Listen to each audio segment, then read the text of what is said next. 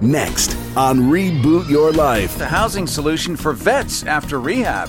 Then, I think sometimes that's why we're here, is to tell each other the truth. four time Oscar nominee Ethan Hawke on spirituality. Then, a recovery story from near death to getting back the life she loves. It's next. From Riverside Recovery, it's Reboot Your Life. Experience the ultimate reboot of your journey. Start anew and rediscover you. Transform your story. Rewrite your life. It's Reboot Your Life with Cary Harrison and Ashley Neal. And from the Riverside Recovery Studios in Tampa, Florida, Cary Harrison here with you, along with Ashley Neal. And thanks for listening to Reboot Your Life, where we help you get back the life you love. Well, it's no secret that our veterans are particularly susceptible to drug and alcohol problems, which can lead to homelessness and a disconnect from the care that's available to them. In some large cities, there are thousands of unhoused vets and limited solutions available. For many veterans, the issue is simply affordable and accessible housing upon returning to civilian life. And it could be from financial constraints or limited resources, difficulties transitioning to civilian careers. Well, let's look at an exceptional problem solver and thought leader. And I'm talking about Mike Schmidt, a remarkable entrepreneur with over 40 years of international startup experience in tech and sales and marketing, and now what's called tiny housing. And he's based in Colorado. And Mike Schmidt, I want to welcome you to the show. Good morning, Cary. A pleasure to be with you. Glad to have you here, my friend. Hey, can you uh, elaborate, Mike Schmidt, on how tiny houses could address the specific challenges faced by veterans in accessing housing during these times? Well, I'll tell you, as you know, low low cost, affordable single family housing is uh, pretty much a pipe dream in this country. There, even in Colorado, we're probably 120,000 houses shy of single family allotments needed to meet the population. But veterans have a tremendous challenge as they transition out of the military, not only with jobs and income, uh, but being able to afford huge, you know, down payments for single family housing. Even with VA, a lot of times it's not enough to cover it. And, and again, even with my company VSS, uh, that we formed about nine years ago here in Colorado Springs to be active in the local uh, community for supporting veterans and their families. The challenge is the, the sheer supply of single family housing at an affordable rate. And Cary, uh, you know, you don't just jump into a McMansion uh, when you start transitioning out of the military and getting a new job. It just doesn't Right. happen. So we need a solution with tiny homes that can bring the cost down of the construction of the tiny homes, but a very special uh, ability. Maybe we put them into tiny home communities, or what we like to call a VSS a veteran village, a VSS village. So 20 or 30 tiny houses in a cluster and wraparound services around that. So you're talking about uh, creating, we'll call it a community of interest with shared amenities that cater to the unique needs of veterans who are returning to civilian life. Some of whom are going to be disabled. Uh, they may have uh, emotional issues. They may have alcohol and drug addiction. Uh, all of this is going to be handled in some way. Yeah, that's one of the reasons uh, I formed VSS back in uh, 2015 with uh, Tammy Donaldson. She's an ex-army, uh, uh, mil- ex-army veteran, and she actually had a passion for supporting veterans. She did about 10,000 veterans over her 20 years while she was serving. So about uh, back in 2015, we formed VSS to create a solution where she could deliver her wraparound like services, you know, uh, support for veterans to get their medical benefits increased, find housing, find food if they had emergency situations. And then I would focus on the tiny home side in looking at how can we address, you know, the affordability factor for tiny houses and be able to bring the cost down and be able to do this in a VSS village context. So we really kind of hit it off and started pursuing this model. Yeah, there's an issue right now where uh, we have in some big cities like Los Angeles where the weather is pretty good year round. So it tends to have 80,000 homeless people. That's or unhoused. That's just the number that they're officially counting. It's probably more up to 120,000, and 25% happen to be veterans. And there's no toilet, there's no this, there's no that, there's no privacy, there's no sense of any kind of self importance or hope or reason that people feel to grab toward a better future. And I think this sounds like a real solution here.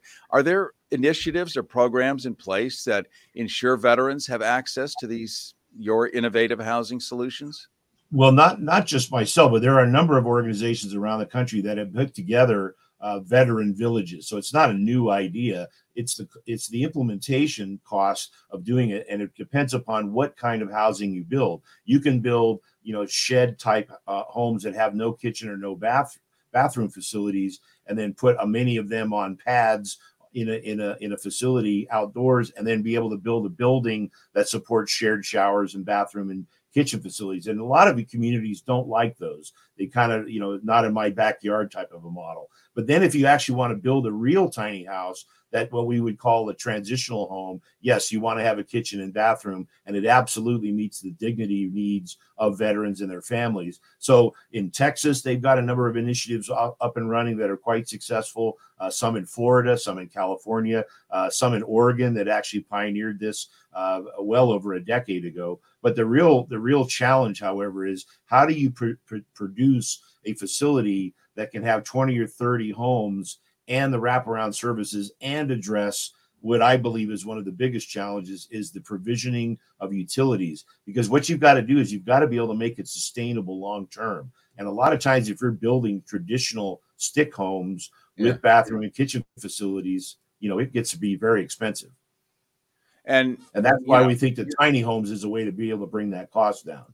We've got, say, here in the state of Florida, we have a mandate that 15, one five percent of all houses need to be solarized at some point. And so there's a rush to solarize, but a lot of people uh, who are maybe way older don't really understand it and think it's I don't know what they think it is, but uh, it's called cheap and really cheap electricity forever that the sun makes, and your bills go down. Uh, I understand that you would be taking advantage some of these uh, federal mandates, state mandates. Uh, that would also bring the cost. You mentioned utilities, which is everybody's big bad bugaboo when I, on a monthly basis. That would be a, a you'd be able to use modern technology to make these veterans even more comfortable. Well, and that's where uh, part of the innovation of VSS, and we started talking about this concept years ago, was to create a VSS village of 20 or 30 of these tiny homes that are produced in a factory and they're put on a trailer so you can wheel them in and then integrate those trailers with a microgrid above ground that could facilitate electricity, gas, water, and waste. And yes, solar definitely plays a big role, but a lot of times people don't know the secret about solar in deep cycling those batteries. It's great when you got the sun out during yeah. the day, but at night you got to hit those batteries. And if you're not trickle charging them with another source, you tend to have to replace them. So with our model, we've got alternative uh, power sources that can do that, provide primary power for the community, but leverage and load balance the solar arrays that we put on top of each one of the homes. So yeah, there's a lot of innovations in the microgrid area that we're now looking at and want to apply in the standards area for being able to create tiny homes that facilitate microgrid attachments. Cary Harrison with you, along with Ashley Neal. This is Reboot Your Life. We're talking to Mike Schmidt. He's in Colorado. He's a thought leader, an entrepreneur with over 40 years of international experience in tech, sales, marketing, and now tiny housing. Mike is CEO of Ensemble Adventures or Ventures, a venture ventilator for business development and one of the forces behind creating housing for our veterans coast to coast. Let's talk for a second, Mike, about the experience that veterans would be able to expect in one of these things, uh, having their own place, their own uh, bathroom facilities, and customizable to deal with their individual disabilities. What is the experience like for a veteran? Well, one of the things that we've seen in a number of the villages around the country uh, that these facilities are handicap accessible. So they got to be on the ground floor uh, either accessible by decking infrastructure. Uh, and that's one of the things that we like about our microgrid approach. Uh, we would actually build an interface or a, a, an infrastructure around those homes to make it easy for handicap. But also, you got to have shared what we call wraparound services. So, literally, a shared facility that could be used for kitchen, for meetings, for behavioral health sessions, therapy sessions, and you, you know you really have to have that support infrastructure for these communities of veterans. And we've seen operators, you know, in St. Louis and Colorado and Oregon that have kind of put together these unique shared service environments for veterans and their families. And in many cases, a lot of those start to extend into the general population requirements because, as you know, our homeless challenges across the country are just you know mushrooming now and and the the home building industry the single family home builders, the developers are just not keeping up. So we really need this third rail of housing. So instead of HUD manufactured housing or modular prefab housing, we kind of have this tiny home structure or strategy right in the middle that could bring to the table this lower cost and attainable model. So let's talk about cost because I think that's the first thing. Well, any it's America, so it's how much you go to buy something, you go on Amazon, how much?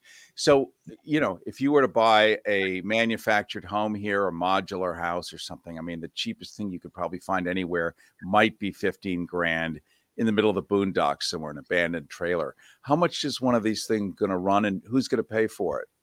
Well, you know, that's a that's kind of the ten thousand dollar question. I wrote an article back for Curb magazine back in 2017 when I was the Tiny Home Industry Association business development director, and actually when I got involved heavily in the tiny home industry. The real costs of tiny homes, and, and it really depends upon the quality of materials you build, the size, etc. Most tiny homes are under 400 square feet, and if it's on a trailer, it's got to be eight and a half feet wide uh, by you know 20 or 30 feet long, and it can't be taller than 13 and a half feet because that's the bridge standard across the country for a trailer. So the key, it really is, is in the materials. It's in the the accoutrements, if you will, the appliances that are provisioned. Now you can build a, a, a totally suitable, you know, what I would call a, a, a, transitional tiny home for a family of four, two adults, a couple kids, sleeping lofts, a main bed, kitchen, bathroom. You could literally build it for under thirty thousand dollars in materials cost, but you mm-hmm. might sell it for fifty to sixty thousand.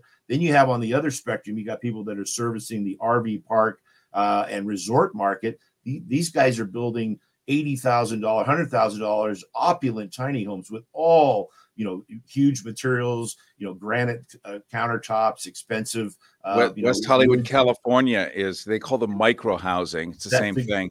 And they're doing it for for elderly people who don't want to mm-hmm. have a big yard and a lawn to mow and all the rest of it. It just kind of handles right. their basic needs.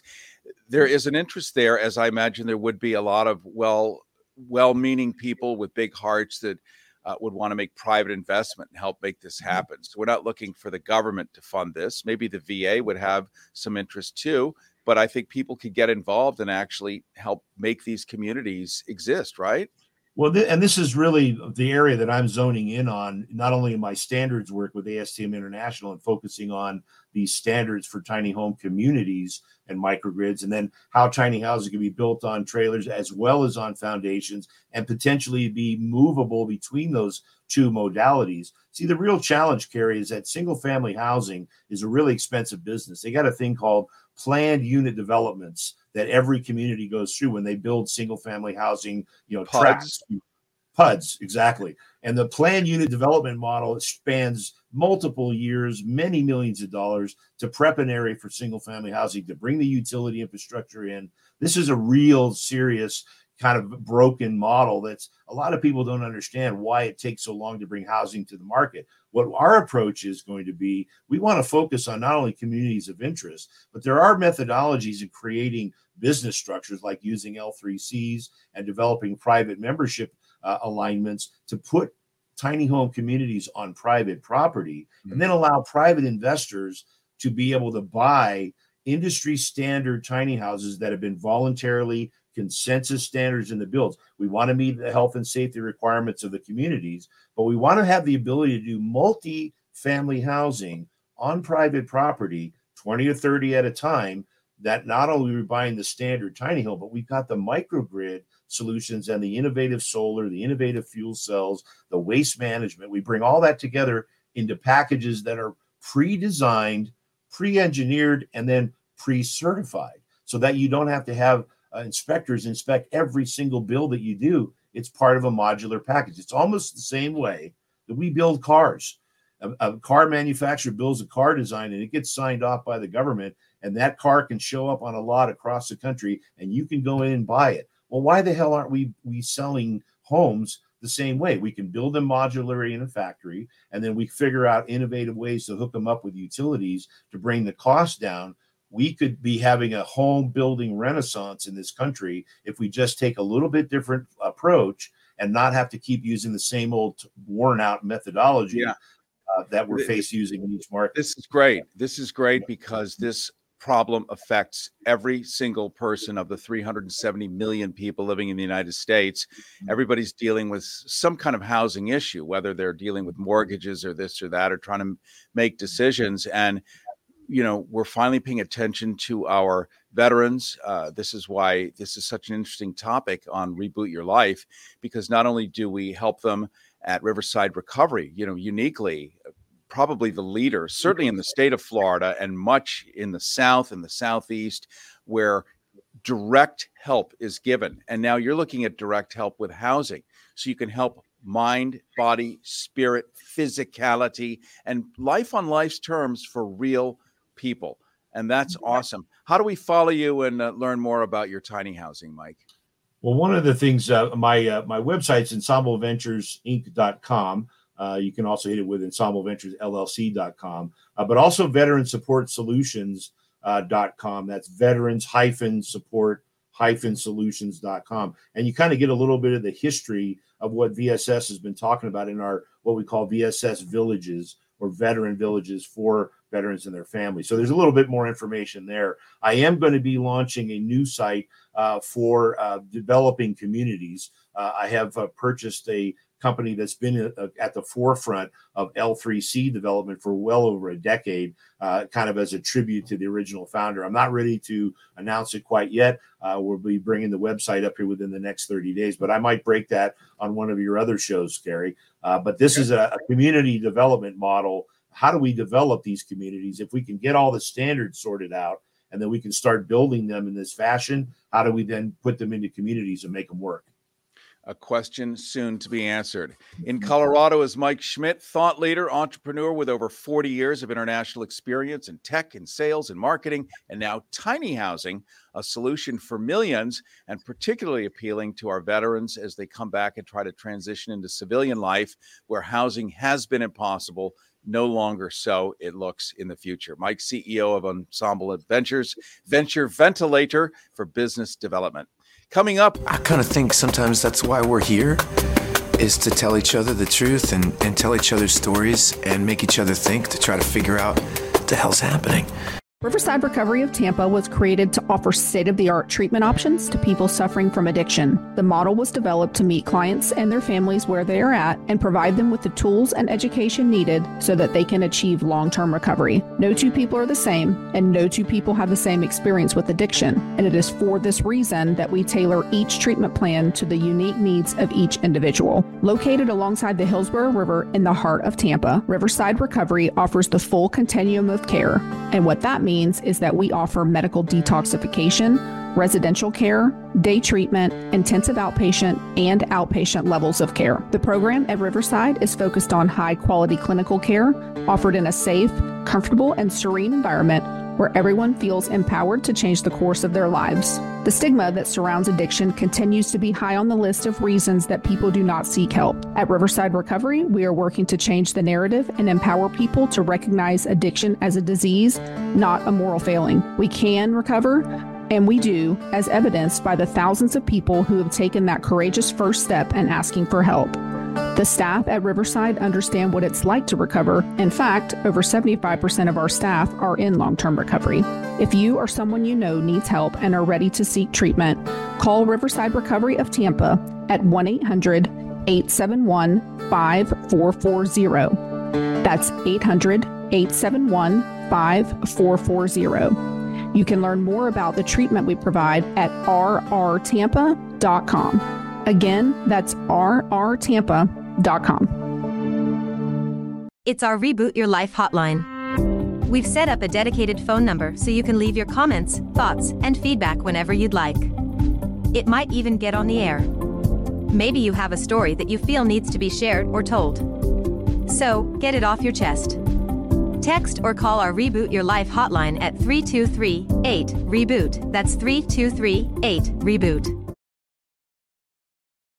You can tweet us anytime on X at Reboot Your Life. Life 2.0. It's your life and your reboot. It's Reboot Your Life with Cary Harrison and Ashley Neal. I kind of think sometimes that's why we're here is to tell each other the truth and, and tell each other stories and make each other think to try to figure out what the hell's happening.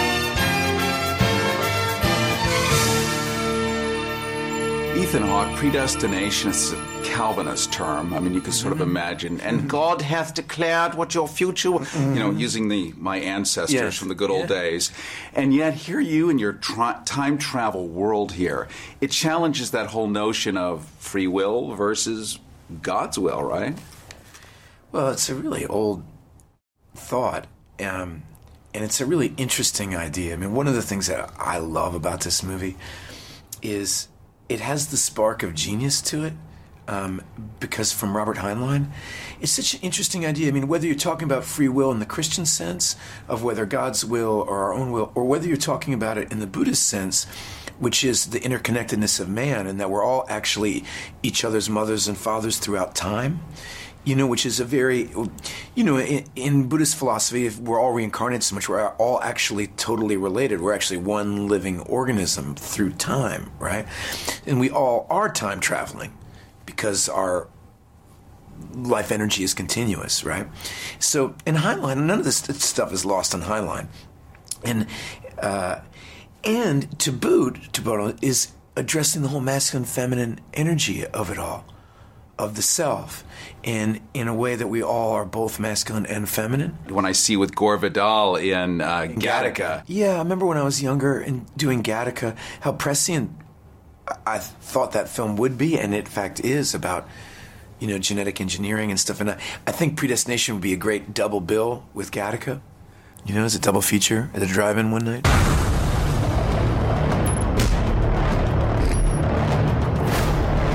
You're gift given to the world through a predestination paradigm. here you are, basically a time cop. Mm-hmm. Um, you're in charge of where we've been and where we go. That endless, weird, psychotic loop. These are all these wild ideas that are set inside a, a, a genre movie, you know, and that's why I, don't know. I, I flipped out over it. That's the genius of it. It's mm-hmm. got the it yings you and yangs you at the same time. well said, yeah. Not to mention sci-fi. What a great platform to talk about the nature of humanity. Why are we here? Where are we going? What's the point? See, if you that's what I think too, because if you start talking about all these philosophical ideas about reincarnation, death, predestination, Calvinist, Christian, whatever it is, you know, everybody starts to get a little sleepy. But if you make it sci-fi, it's actually really interesting. We work for an organization whose primary purpose is reshaping wrongdoings. You have skills you've never had the chance to use, and I can give you that chance. Follow me right in here. Here we go. So, what is it? It's a time machine. And I, I've, I've always loved that about science fiction, whether it's Kurt Vonnegut or whether it's uh, H.G. Wells. You know, when I was a kid and you'd read about, you know, the Martians attacking or whatever, and it starts to think about your place in the universe. That's the nature of art, isn't it? Well, for me, that's that's what I believe in. You know, is, is I kind of think sometimes that's why we're here, is to tell each other the truth and, and tell each other stories and make each other think to try to figure out what the hell's happening. It is Reboot Your Life. Cary Harrison with you, along with Ashley Neal from the Riverside Recovery Studios in Tampa, Florida. Thanks for listening to Reboot Your Life, where we help you get back the life you love. You know, we talk a lot about life hacks for recovery, about resilience, battling addiction, and it's wonderful when we get to bring you firsthand stories of human experience. With me right now, sitting next to me right now, is Willow, just Willow. And Willow is an accomplished person, and it's important to hear when you climb the ladder of success and sometimes you go down a rung, but you get back up and how you get back that life you love. And Willow, I want to welcome you to Reboot Your Life. Thank you very much. I'm really happy to be here. We're glad to have you here too. And uh, you're going to tell your story a little bit so that people can relate and connect and find out that there is a way out once they get in in the place they don't want to be anymore. Indeed. And so did I. Yes, well, tell us about it. Oh, I start my story often by saying that um, I feel that there's no reason why I became an alcoholic because I grew up in God's country and I had a lot of advantages. Uh, never lacked for food, um, never lacked for a wonderful roof over my house and a beautiful environment with very creative and and uh, you know fairly well-to-do parents. However, um, I inherited workaholism as well as alcoholism and my parents worked all the time and so i pretty much grew up on you know like topsy Um, I pretty much entertained myself and eh, became felt that I was responsible for everything that happened in my life, and became very much of an isolationist. Uh, I grew up uh, first in I was born in New York City, and then I grew up in Stone Ridge, New York, which is right near Woodstock, New York, upstate New York. And uh, it's a really awesome place. And I spent a lot of time by myself, though. And at about uh, 13 years old, I started drinking because my parents used to travel a lot and they had started going back to New York City to work.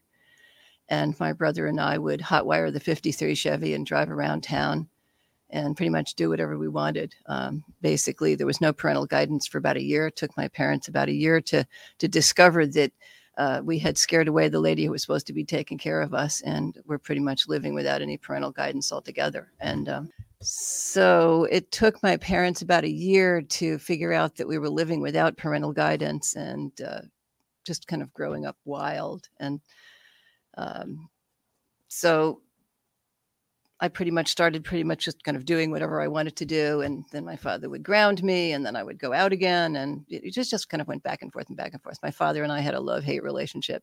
He's a very interesting, creative man, but uh, he was also a little crazy. Um, I am a. You're talking about my father now.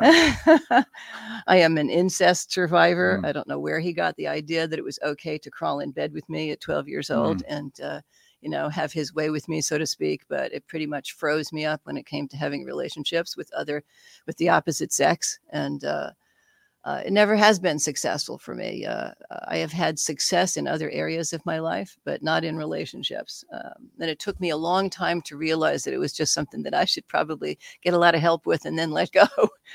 So, um, in my teen years, my parents had moved back to New York City. I went back to New York City with them um, and actually started had already started drinking at 13 years old. When my parents were gone we would have these wild parties at the house in the country and that just kept on you know through junior high school and high school. I went to a private school in new york city and um, started studying music. That was my first love and decided that I wanted to go away to music school, was not allowed to do that. So basically, I stayed in the city, you know, and met a lot of people and drank a lot and got in a lot of trouble. Um, and um, was actually not, how could I say it? It was an odd time. It was in the 60s when I went to high school. And people weren't acknowledging the fact that there was a problem um, with drugs and alcohol, with people who weren't uh, living in ghettos, you know, people who weren't financially challenged. And yet my best friend jumped off a window, you know, jumped off a five story building because he was drunk out of his mind and decided, you know, he couldn't stand being gay.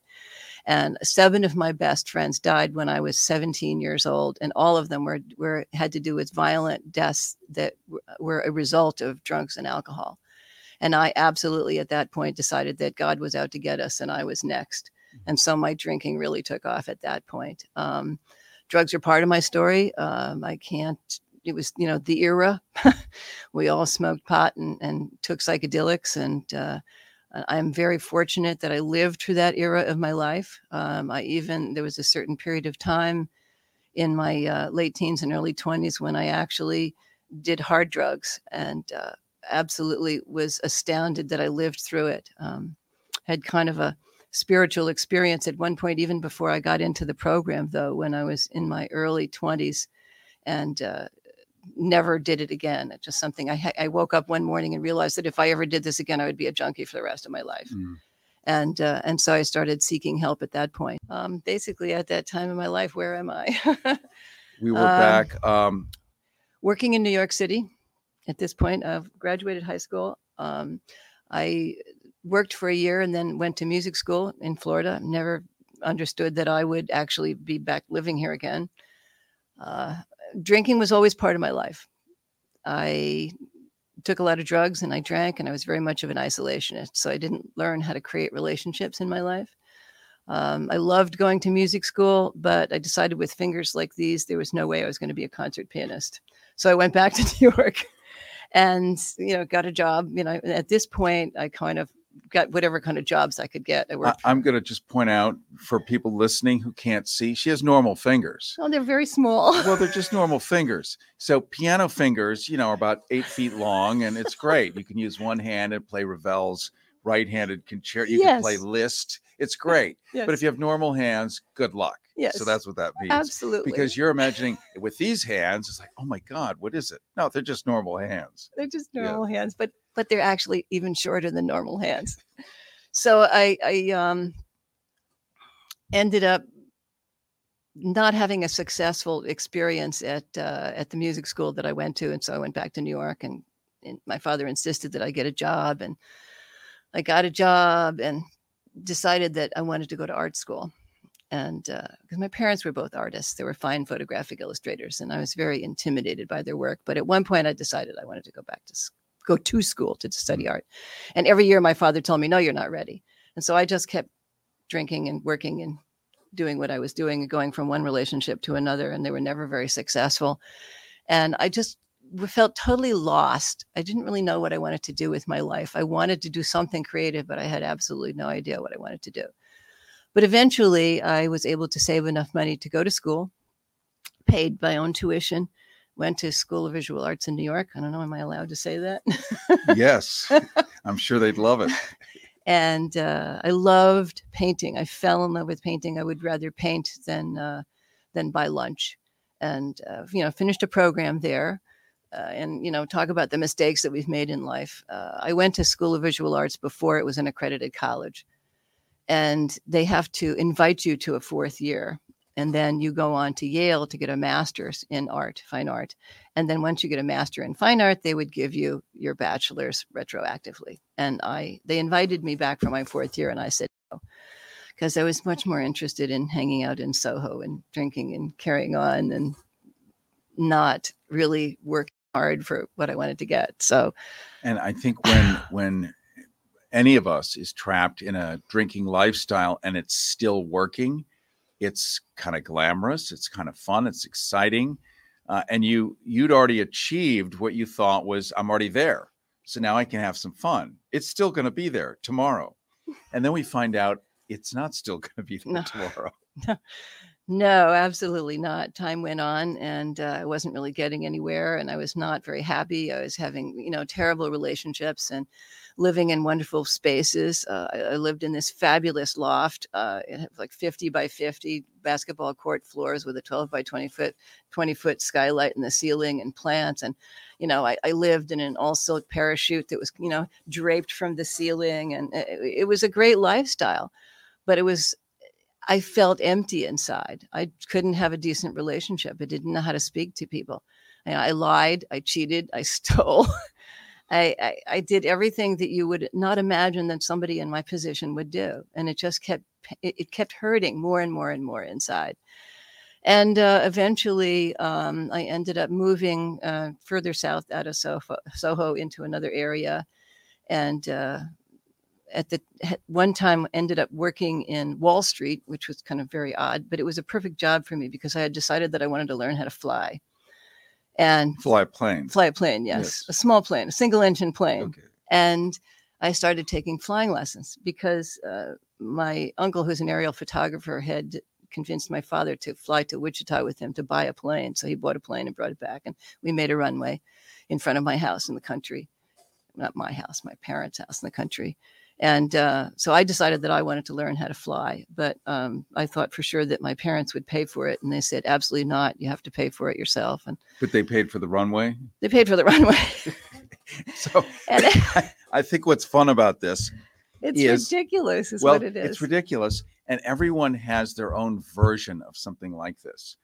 And also, when you think of women, you don't necessarily think of lying, cheating, and stealing. And and we hear women in recovery all admitting that, just as men are, I think, are more free to admit that because it's maybe more of a male characteristic, I suppose. But I think all the humans that end up um, having these intimate relationships with vodka bottles or scotch bottles or whatever and smoking this and that you end up doing what everyone does because you're feeling out of control so here you are your parents have let you build a runway in front of your house but they don't want to pay for the plane or the flying lessons um, you're having the sort of fantasy life that you want, but it's fueled by drugs, alcohol, and you've sort of sacrificed to put on the back burner the very thing that would be called your career that ultimately would be able to support this. Right.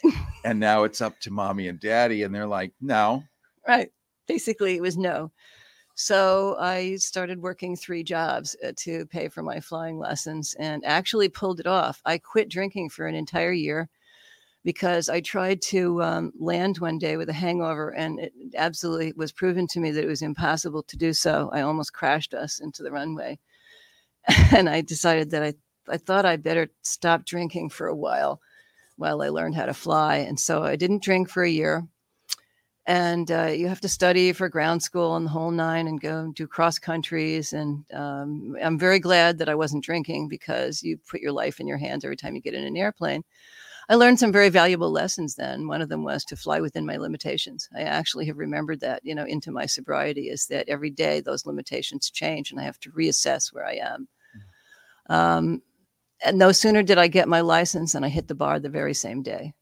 And I had this little tradition that I, with myself, it had nothing to do with anybody else, but I used to get in my little Triumph TR6 and hit, put the accelerator to the floor and see how far I could go without having to take my foot off the gas pedal.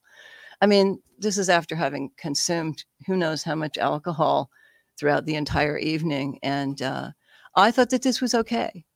Um, and we're going to pause here for a second. We're going to find out how that went. And then you found the life you love. You got it back. You made a decision. You hit bottom. And how that took you, and how we can all relate to that as we continue here on Reboot Your Life. Hang on, your reboot reboots in a moment. Did you know that Riverside Recovery of Tampa embodies a holistic approach to addiction treatment? With a team of compassionate professionals dedicated to guiding people towards lasting recovery, Riverside Recovery provides a comprehensive range of evidence based therapies, counseling, and support services. Riverside Recovery understands that every person's journey is unique. Their personalized treatment plans are crafted with care addressing the individual needs, challenges, and aspirations of each resident. Whether someone is navigating the early stages of recovery or seeking ongoing support, Riverside Recovery stands as a steadfast partner on the path to wellness. At Riverside, recovery is not only possible, but also a transformative journey towards a brighter, healthier future. Ask folks who've been there, people who have rediscovered their inherent worth and potential. Located in the serene surroundings of Tampa, Riverside is a peaceful retreat of tranquility conducive to self reflection and healing. Riverside Recovery believes that the journey to recovery is not about just overcoming challenges, but also about discovering your own inner strength and resilience. The dedicated staff at Riverside Recovery are your compassionate companions on the road to recovery and they recognize that true healing encompasses the mind, body, and spirit, all while comfortably addressing the many aspects of addiction. You can learn more at rrtampa.com. That's rrtampa.com, rrtampa.com, or call 1 800 871 5440. 800 871 5440. 800 871 5440. Learn more at rrtampa.com. Reboot your life today. Life 2.0. It's your life and your reboot. It's Reboot Your Life with Cary Harrison and Ashley Neal. And it is Reboot Your Life. Cary Harrison with you, along with Ashley Neal. And we're talking right now to Willow. Occasionally, we get to bring you live humans in studio. We've got one with a Technicolor life right now named Willow. And Willow, you were telling us about you had taken up single engine aircraft flying. Your parents built a runway, but they wouldn't pay for the lessons or the plane. And now you're flying in a plane. You're going to go, I guess, to South America and you're going to hit your bottom. Your bottom is where you suddenly pivot and realize, I can't live like this anymore. So now you're in a plane, you're heading south. Um, yes, it took me quite a while to get there and it was very hot.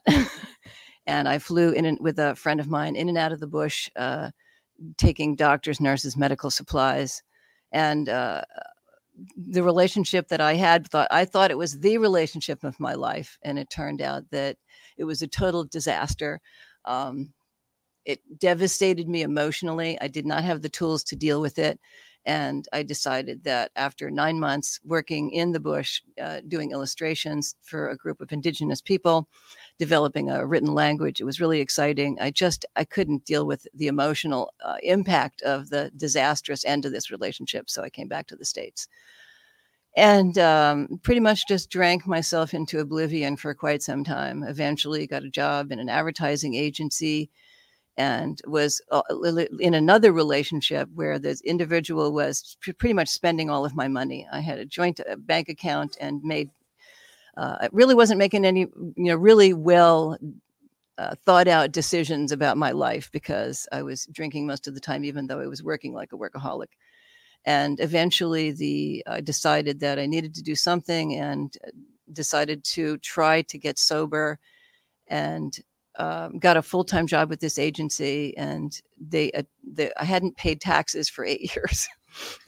I had just not paid taxes for eight years. I just didn't bother to pay taxes. I was working freelance. And so the government discovered that I hadn't been paying taxes for eight years and attached my income and left me with 90 bucks a month to figure out what to do with my life and to survive. And uh, I had to do something. And, uh, you know, that something that I had to do was completely change my entire life. I uh, had to reach out and ask for help. And it was, you know, embarrassing and mortifying and had to ask my mother for, for money. My father had passed away and she was certainly not, uh, not as wealthy as she used to be. And, but she helped me to the point where I was able to survive and get into the, you know, into uh, recovery. And uh, I got my first attempt at recovery was 1987 and i was still working at this advertising agency. And about three months into the first my first attempt at recovery i discovered that my art director was there. And i was wondering why he had stopped throwing temper tantrums in the middle of the office and found out that he had discovered uh, uh, sobriety as well. I uh, worked and stayed sober for nine years after that. Uh, going from one relationship to another because I still had no idea how to have relationships. I absolutely insisted that I was doing it myself. I, I uh, absolutely refused to have a higher power, uh, believe in a higher power, and always uh, felt that I was uh, responsible for fixing everything. And eventually moved to Florida in yet another disastrous relationship and relapsed. Uh, I decided that smoking pot was okay because it was organic. and oh. Okay. Yeah. I mean, that shows you where my head was at. Even though I was yeah. still, I hadn't had been drinking for nine years, and yet I still wasn't sober. I still was not really uh, relying on the principles, uh, you know, that we have to live by in sobriety. And um, so, anyway, I finally got back into the program again. Didn't take me too long, but that was in 1999. And uh, you know, thank goodness I have 25 years in the program now. But I had to do some serious self analysis. I had to get the help I needed about dealing with, you know, cr- you know, creating and maintaining uh, human relationships uh, mm-hmm. in this life, and uh, telling the truth to myself, you know, and not lying when the truth would serve me better. and learning how to ask for help. It took me a long time to learn all those things. And I, I searched and searched for a, a, spiritual path that worked for me. I went, it took me all the way to India and back again in 2012. And I have finally found something that works for me. I'm really happy that in sobriety, uh, you know, I don't have to have a God of somebody else's understanding. You know, I don't even have to have a God, really. I have to have understand that I am not in control of the outcome of things mm. and that others can help me, that it is okay to ask for help. It is okay to take advice it is okay to break things down into manageable segments of time um, and to work through the process of learning how to how to stay sober one day at a time. I'm, I'm just really grateful for all the people who've helped me in my life. And I wouldn't give it up for anything. I um, I finally got a job that was a stable job working for a public broadcasting organization. I worked there for 19 years and i'm really grateful that that was my venue for learning the lessons that life you know has taught me in sobriety i stayed sober um, i got married i got divorced i um, almost lost my job but then didn't lose my job i have suffered from disease i've had cancer twice I've recovered from it both times. I uh, finally got to the point where I was actually willing to take vacations. I kind of have recovered somewhat from my workaholism as well. Mm-hmm. I loved my job because it was challenging and I learned new things all the time, every day. And I was able eventually to learn how to take life as it comes down the pike and not uh, and not go back to drinking and drugging as as the cr- crutch that it was for most of my life. And uh, I retired uh, about three and a half years ago. And I decided that I was going to go back to what my second love was. My first love was music, and my second love was painting. But I went back to painting. I started taking online classes during COVID because I had to retire because of an illness that wouldn't allow me to work anymore. Went through that, recovered, and uh, decided that I wanted to reconnect with the medium of my art and uh, went back to painting. And so here you are now painting and expressing your art and loving your life. You got I back the life you loved. I have gotten back the life I love. a real success story. I want to thank you, Willow, for joining us today. It's great when we get to hear firsthand what people go through. Uh, I mean, you, it's amazing that you've survived it. People tell you that all the time. It's true. I get told the same thing. I haven't told my story yet here. Um, it's probably way too R rated somehow. uh, but the fact that any of us survive, any of us survive, is truly a miracle. And those of us who get that there is a way through, pick up the phone, call the numbers that are available. We hear about things and we actually take action. There is not only recovery, but joy and happiness. I want to thank you so much, Willow, for joining us today. Thank you for having me here. Thank you for letting me tell my story. Um, Riverside Recovery of Tampa was created to offer state of the art treatment options to people suffering from addiction. The model was developed to meet clients and their families where they are at and provide them with the tools and education needed so that they can achieve long term recovery. No two people are the same, and no two people have the same experience with addiction. And it is for this reason that we tailor each treatment plan to the unique needs of each individual. Located alongside the Hillsborough River in the heart of Tampa, Riverside Recovery offers the full continuum of care. And what that means is that we offer medical detoxification, residential care, day treatment, intensive outpatient, and outpatient levels of care. The program at Riverside is focused on high quality clinical care offered in a safe, comfortable, and serene environment where everyone feels empowered to change the course of their lives. The stigma that surrounds addiction continues to be high on the list of reasons that people do not seek help. At Riverside Recovery, we are working to change the narrative and empower people to recognize addiction as a disease, not a moral failing. We can recover, and we do, as evidenced by the thousands of people who have taken that courageous first step and asking for help. You can discover more at rrtampa.com. That's rrtampa.com. Or reach out at 1 800 871 5440. That's 800 871 5440. 1 800 871 5440. Learn more at rrtampa.com. Reboot your life today.